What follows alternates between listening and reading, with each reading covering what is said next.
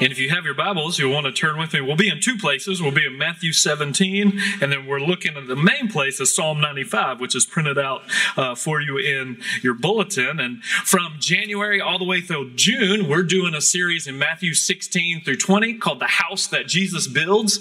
And this is the perfect passage just for where we are in the life of our church, coming out of COVID, trying to rebuild again. Because in that section, Jesus lays out a blueprint for how he's going to build his house. And so what we want to do is we want to listen to the blueprint that he lays out and then try and follow it as we do the same. And what we saw in chapter 16 is that in 16, he gives the foundation for the house. This is what the house is going to be built on. It's built on two things. It's built on a confession about who he is. He's the Christ.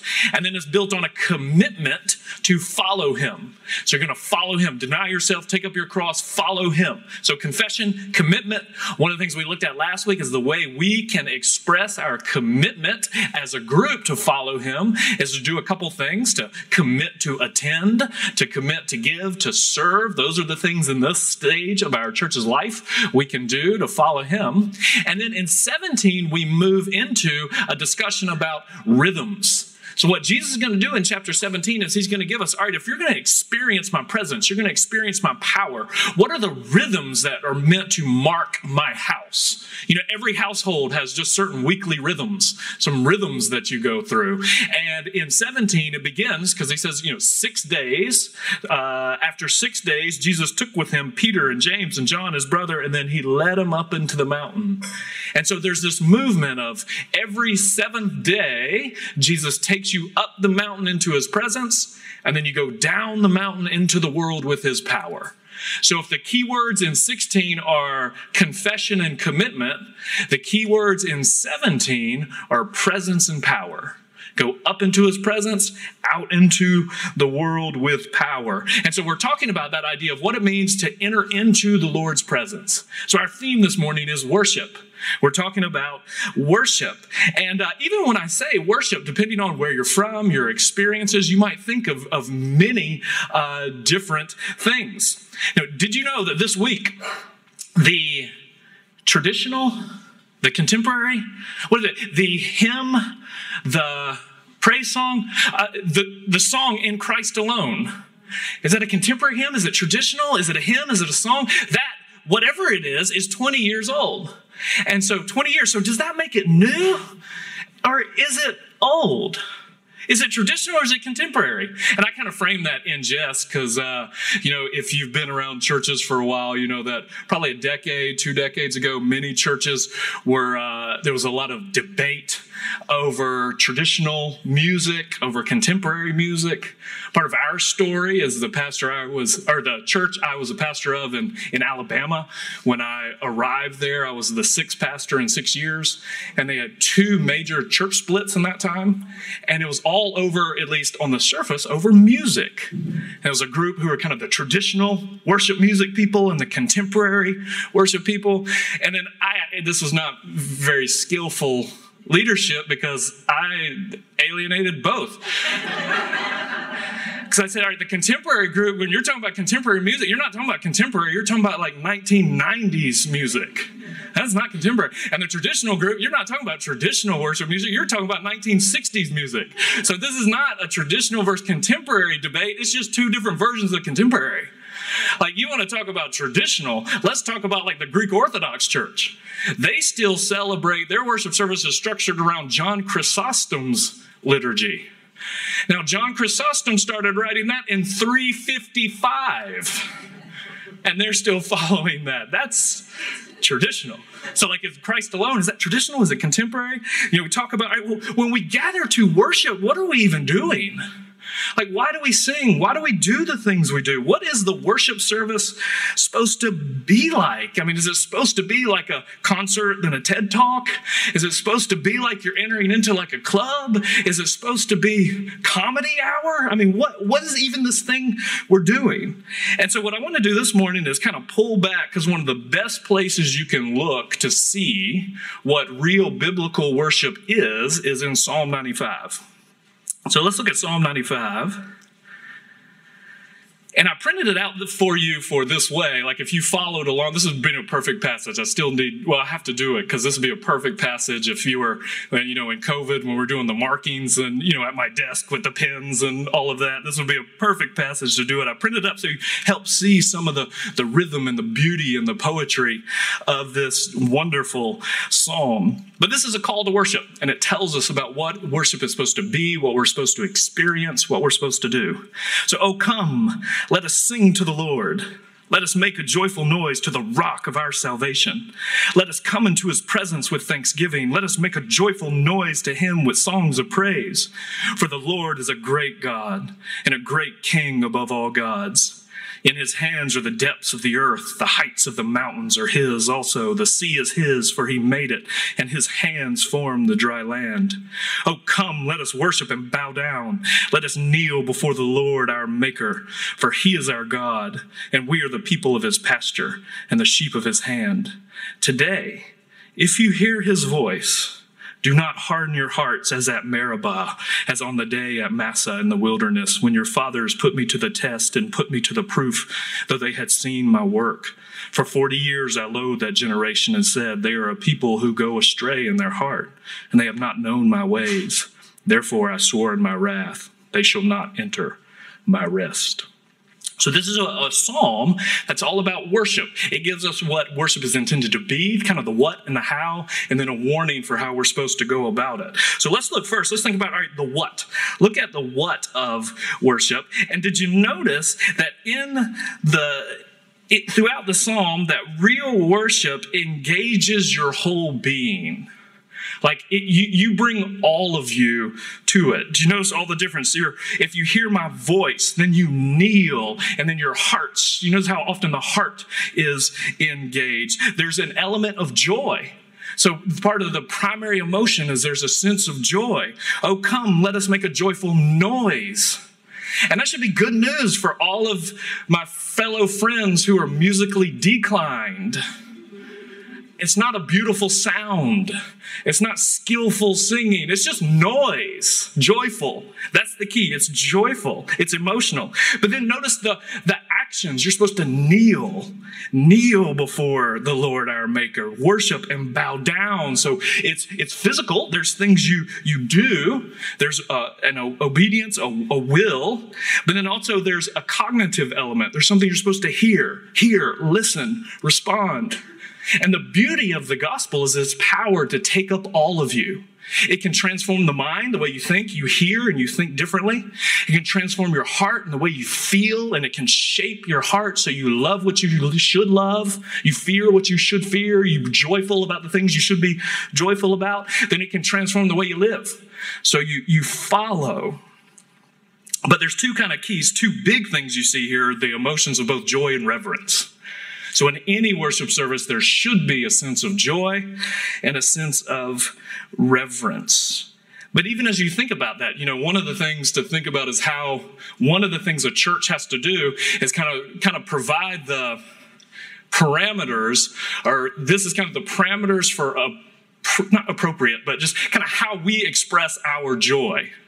Have you ever noticed that people express their joy different ways? I find this so fascinating looking even at our children, like my two girls. They're so close in age, but they both express their joy in such different ways.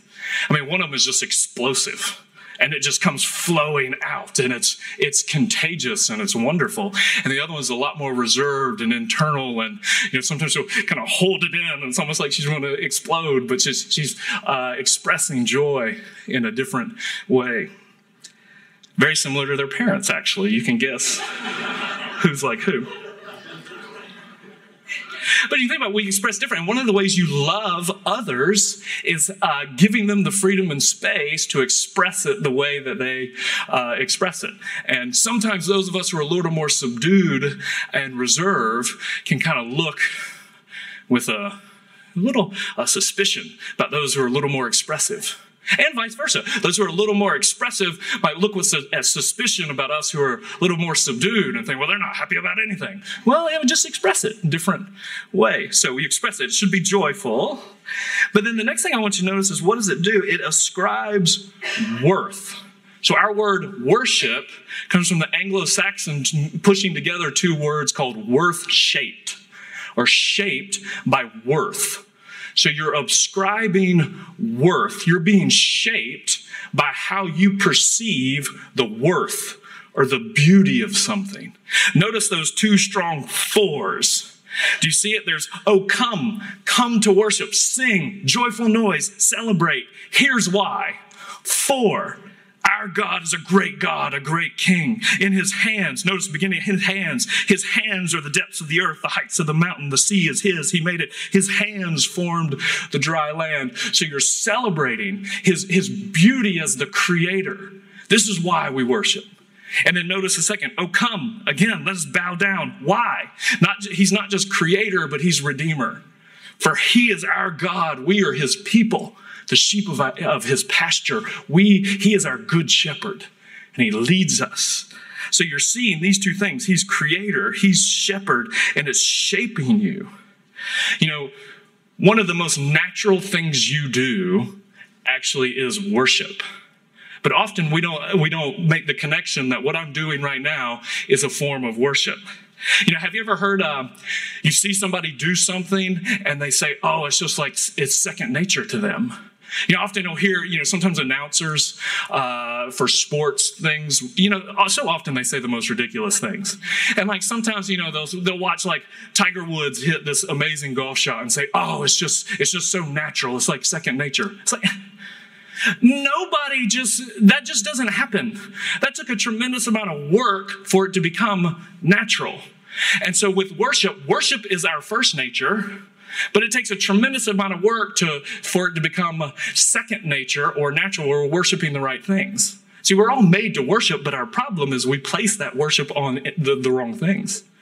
So here's a little di- a couple questions to diagnose your heart so you can feel uh, like what are some of the dynamics of when I'm actually worshiping. So just think about uh, what is something in your life that has just captured your imagination? What's something in life that you call call it the daydream destination? Like what's some this destination that you go to when you're daydreaming? I mean, some of you have already been there for the last 10 minutes of the sermon. Where do you go? And then why do you go there? Like, what is it about that place? You know, is it the beach? Is it the mountains? Is it the golf course? Or is it, what is it? Where do you go that's captured your imagination? Or actually, kids, I want you to think about this. So, kids, or or uh, small kids or big kids, uh, when was the last time you saw something and you just, oh, and like just something was moved in your heart where you said, I gotta have that we were walking in our neighborhood and our neighbors had this like this you know like eh, how does this mechanized like car that kids can ride but it was a green john deere tractor with a trailer hitched up to it. And my four-year-old saw it and he just oh Daddy, can I have that? And he's it's like it was like he was being it was a, a homing beacon, and he just started walking it to her like, no, you can't, you can't just walk up on their church and or their porch and start driving the little Tikes tractor away. So when was the last time you had that experience? We just, oh, that's actually your first name. That's worship. Or maybe think about, all right, what are the things that you spend money on the most effortlessly? I mean, one of the things, it's like not even an expense. You know, what, that much for this? Uh, it's not even an expense. You know, what? Organic grass fed crackers are $32 for three? It's not even an expense because I'm eating healthy. Know, what is in your life where it, it, uh, you don't even think about spending money in there? You know, that's getting an area, this is an area of, of, of, worship. Or you think about when was the last time you were engaged in something and you lost complete all track of time? You say it was like time just flew, time flies. Actually, what you're, you're, you're, you're scratching the surface of the reality that you're an eternal being and you are meant to uh, come out of time and enter into the beauty of something. And so all of that is kind of the first nature of our worship. Now, the whole challenge is how can we move that so we place our worship on the right thing? So we place it on the Lord. You know, the classic call to worship in the Bible is the word hallelujah. You know, it's a Hebrew word, and it comes from two words, Hallel, which means to boast, and then Yah, Yahweh, boast in Yahweh.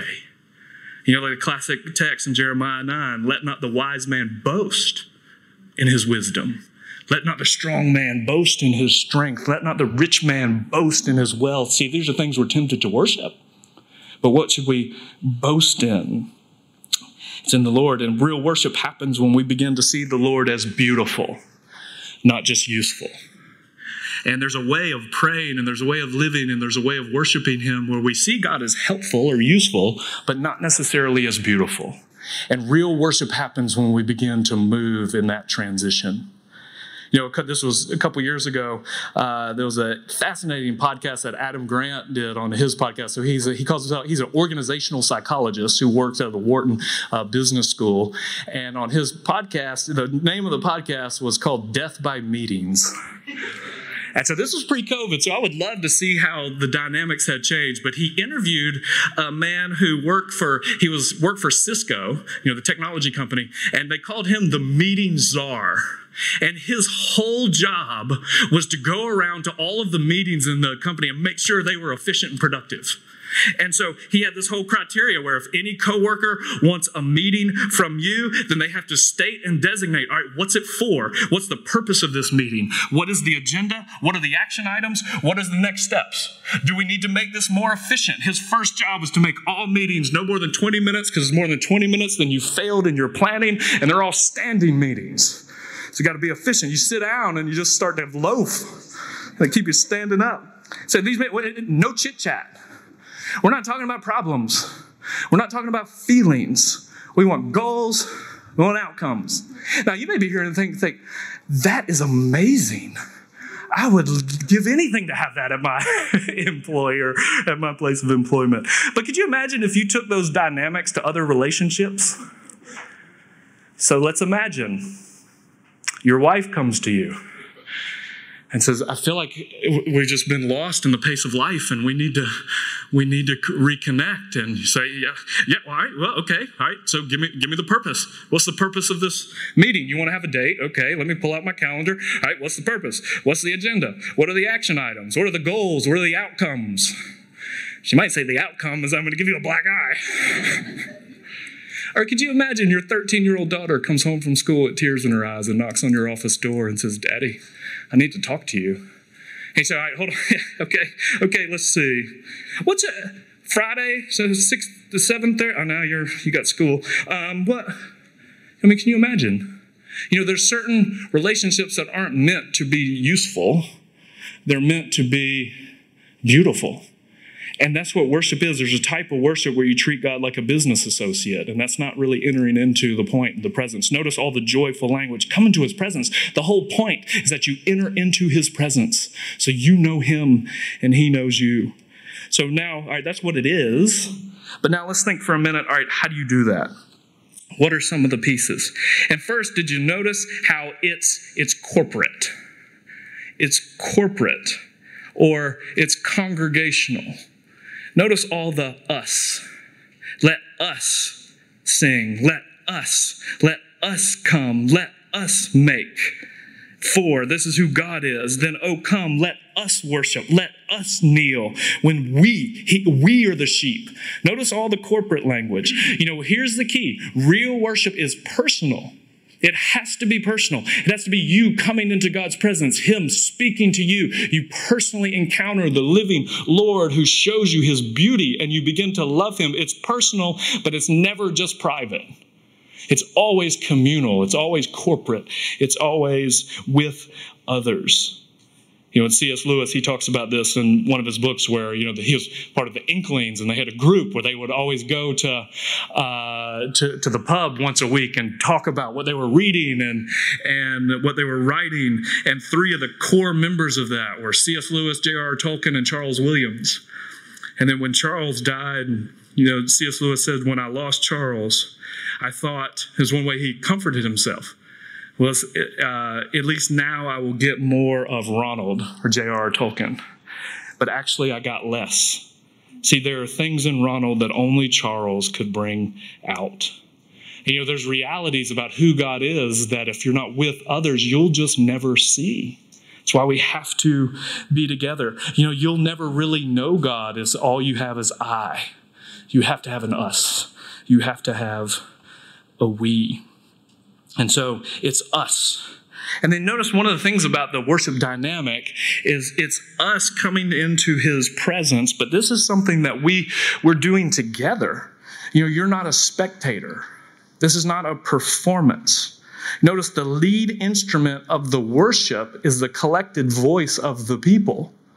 This is why in the debates of contemporary or traditional worship, it often got framed as do you have an organ or do you have drums and a guitar?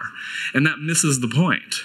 Because you can not be an us. An organ can drown out the congregation, just like the drums can drown out the congregation. But the point is that the primary instrument of worship is the voice of the people. This is something we're doing together. We're not spectators where we come to watch a performance. And then you can see that the second thing is it's rhythmic. There's a dance. It's back and forth. We sing, he speaks. We respond. You move back and forth. There's a dynamic of joyful praise, thanksgiving, confession, where you're hearing. There's a rhythm to it. And that's why one of our key words is liturgy. We use liturgy to provide the rhythms of the worship service. It gives us the structure because structures tell stories. Structures or stories have structures, and all great worship services follow a certain type of structure and story. You think about like uh, the worship service should not be built on the structure of a modern entertainment event. So you just kind of think about what are modern entertainment events? Like, what do you do? What do you have? You have like the warm up act and then you kind of, and it doesn't matter if you kind of get there or not. That's when people are just kind of funneling in. Then you have the real show, the one you pay for, and most of the time you're just kind of passively receiving, and then uh, you leave. And so that's not how the worship service is is structured. You know, in order to participate, you really need to know what's what's happening, what's going on. That each piece is intentionally designed to do something. And you think about just in any area of life, the certain structures, how important they are to have in place so you can really, uh, in some way, kind of let yourself go. I was thinking about this this past week at our uh, the gym we're members of. And uh, you may not believe this, but actually, Cynthia, well, I am. You believe it from her, but uh, we're faithful attenders to a couple of the exercise classes at our gym. And we have one, uh, one leader of the class who we really love. But one of the things I love is he structured the class in such a way where I understand exactly where we are. So I know, all right, this point is for movement prep, this point is for strength and skill development, this point is is for metabolic conditioning. And when we're in each place, I actually know what's happening so I can at least try as hard as I can. But then we had a new instructor who, a new instructor who didn't follow that system, and it kind of seemed like everything was jumbled and it was so disoriented. Because I was like, no, wait, are we doing that now? Because is that because if we're doing that now, I got to save energy, or I'm going to die when we get to this here. And so I, I don't know where we are. And so one of the things in a worship service is important. All right, what's the what's the structure? Kind of where we where are we so we can enter into the Lord's presence. And here at the bottom, so you can jump down on your notes to the threefold pattern from Leviticus. And uh, the way we structure our service here is to follow that pattern and that structure that was established established there. You know, I was teasing last week our accountants and how there's no joy of accounting, and there's a lot of uh, places in the Bible that are just filled with lists and names and numbers, and sometimes people kind of think, oh, you know, this is boring. It's kind of like if your accountant comes to you and has this list of spreadsheets and all these numbers, and he's talking about profits and losses, and and he's talking about uh, he's got colors and they're red and they're black, and you might look at it and say, "Oh, boring." Says, well, if you understand the story they're telling, you're either going to be really excited or really anxious, depending on how well you know the story. They're telling you a story. And Leviticus is one of those books that you can read and can be really difficult because the whole book is all about what's required to enter into the Lord's presence. And, and God gives a whole different cycle and series of sacrifices because sacrifice is the way you enter into his presence. But if you can kind of begin to see some of the structure of the story they're telling, you can appreciate what's, what's happening. And so there's a whole series of sacrifices that are called like the sin offering, the guilt offering, the offering for atonement. All of these sacrifices are designed so you can come into God's presence. So that's the first thing. Eh, number one, it's, it's in. You come in. And so the whole idea is that we are sinners and God is not. He is holy and righteous and we are not. And because of our sin, there's a separation, there's a gap. And He's made a way so that gap can be covered. And that gap is covered by the blood of His Lamb. And so the blood of the Lamb is spilt so we now can come into His presence. So the first movement is sacrifices that bring you in. He calls you in and then he makes a way. He has paid a way so you can come in. And so in our worship service, the way we experience that is the beginning when we have our call to worship, and that culminates in our confession, where we say, We now are pausing to confess our sins and receive His forgiveness, because that's what brings us in. And then the second cycle of sacrifices that you see in Leviticus, they have all types of different names. Some are the, the whole offering, some are the burnt offerings or the consecration offerings. These are offerings where the sacrifice is laid on the altar and is completely consumed. The whole thing. And the idea is that the whole thing is then um, drawn up and it ascends into God's presence. These are always the sacrifices where it says it was a pleasing aroma to the Lord. So, this is the idea that these things in our place are fully dedicated to the Lord. And we are committing ourselves completely to Him, and we are brought up. So, we go up into His presence. That's the second thing up, in, and then up. And then the third cycle of sacrifices, these, these are the ones you actually live for. These are the good ones uh, in the sense of these are the fellowship offerings or the grain offerings or the new wine offerings. Or these are all the ones where there's only a piece of the sacrifice given, then it's shared among everyone. This is the one where the, the bull is slaughtered and then you have a feast. You have a barbecue. You have a cookout. And these are the fellowship. And what it means is that the Lord is inviting you to his table and he's now sharing with you around his table. And so that's the third around. You feast. And so the way we kind of symbolize those things is the first one in, we lead up to confession. The next songs uh, we sing are our sacrifices to bring us up. And then at his table, he opens up his word and we eat from his word and then we share in communion because we're at his table feasting in his presence. That's the, the movement of coming into his presence, the order, the structure. And so then what is that meant to do? After we move into his presence. Notice the final piece I want you to make note of here is that notice then it's restful. See, the whole goal is when you come into his presence is to hear his voice. This is today. If you hear his voice, then he gives them this strange warning. He says, Do not harden your hearts like they did at Meribah when they put me to the proof or the test. So, what's that a reference to? It's actually a reference to Numbers 11 when the Lord was leading the people through the wilderness and they got tired. See, they had no food, they had no water, they would grumble, they would they would complain. They're in the wilderness because of their own disobedience, and then they cry out for food. And so the Lord miraculous, miraculously sends manna, and so He sends them this manna. So every day they're feeding off of this, this food that He's provided for them in a miraculous way. And then at some point they get tired of the manna and then they have this line this manna. This manna. How long are we going to eat this? And what he's saying is that he's provided this miraculous gift of his goodness to uh, provide for them as they walk through the wilderness, and then their, their hearts are hard and they're, re- they're not receiving it with gratitude. So that's the whole problem. All right, how can we, when we come into his presence, the goal is to hear his voice, but then hear his voice in such a way where our hearts aren't hard, where we reject it or push it away, where that voice becomes the most powerful thing we hear to experience real transformation. There's a story I love that Tim Keller tells about uh, one of his first years in the ministry as a young man in his early 20s, fresh out of seminary, and he was a pastor in a, a small, kind of blue collar town in Virginia called Hopewell, Virginia. And he tells about one of the first people in the little church he was a pastor of that uh, he got to know pretty well. Uh, he said this, you know, this guy was functionally illiterate. He said he was an older man.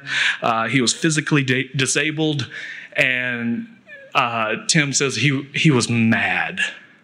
He was just mad. He was mad at people of other races. He was mad at his own family. He was mad at his children because how they were living. He was mad at his wife. He was just mad at everyone.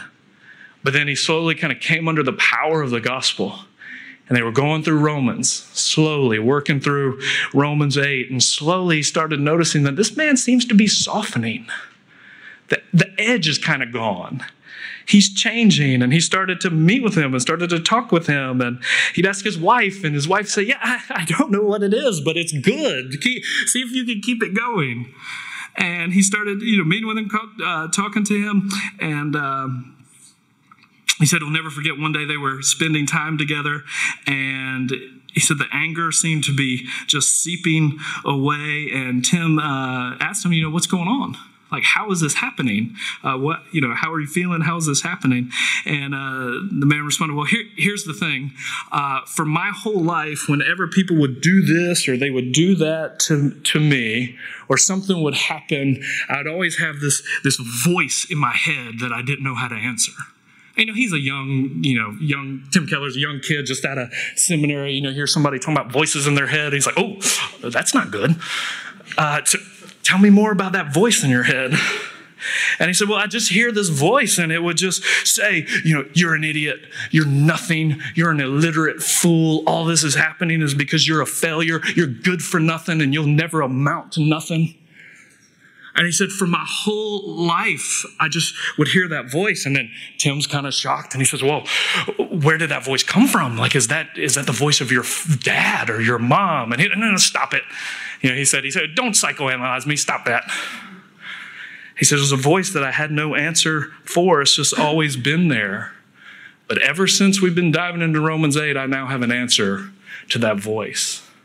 I hear another voice when that voice says, "You're good for nothing. You'll never amount to anything." Since we've been, since I've been learning the gospel, you know, I used to think that God was like this really harsh second grade teacher who was constantly just watching, watching, watching, waiting to smack me with her ruler as soon as I stepped out of line. But now I'm beginning to realize when that voice speaks that there's actually no condemnation for me. And I'm accepted in Him, and that Christ loves me. So when the voice begins to say, You're nothing, you're never going to amount to nothing, I say, Ha, the joke's on you, because I already am something. I already am something because, right, Christ loves me and he gave himself for me. And do you know the power of the voice when you hear these voices that come, and it's the voice of guilt that's trying to, to, to heap guilt on you. Do you know how to hear another voice that says, No, in Christ, there is therefore now no condemnation for all those who are in Christ?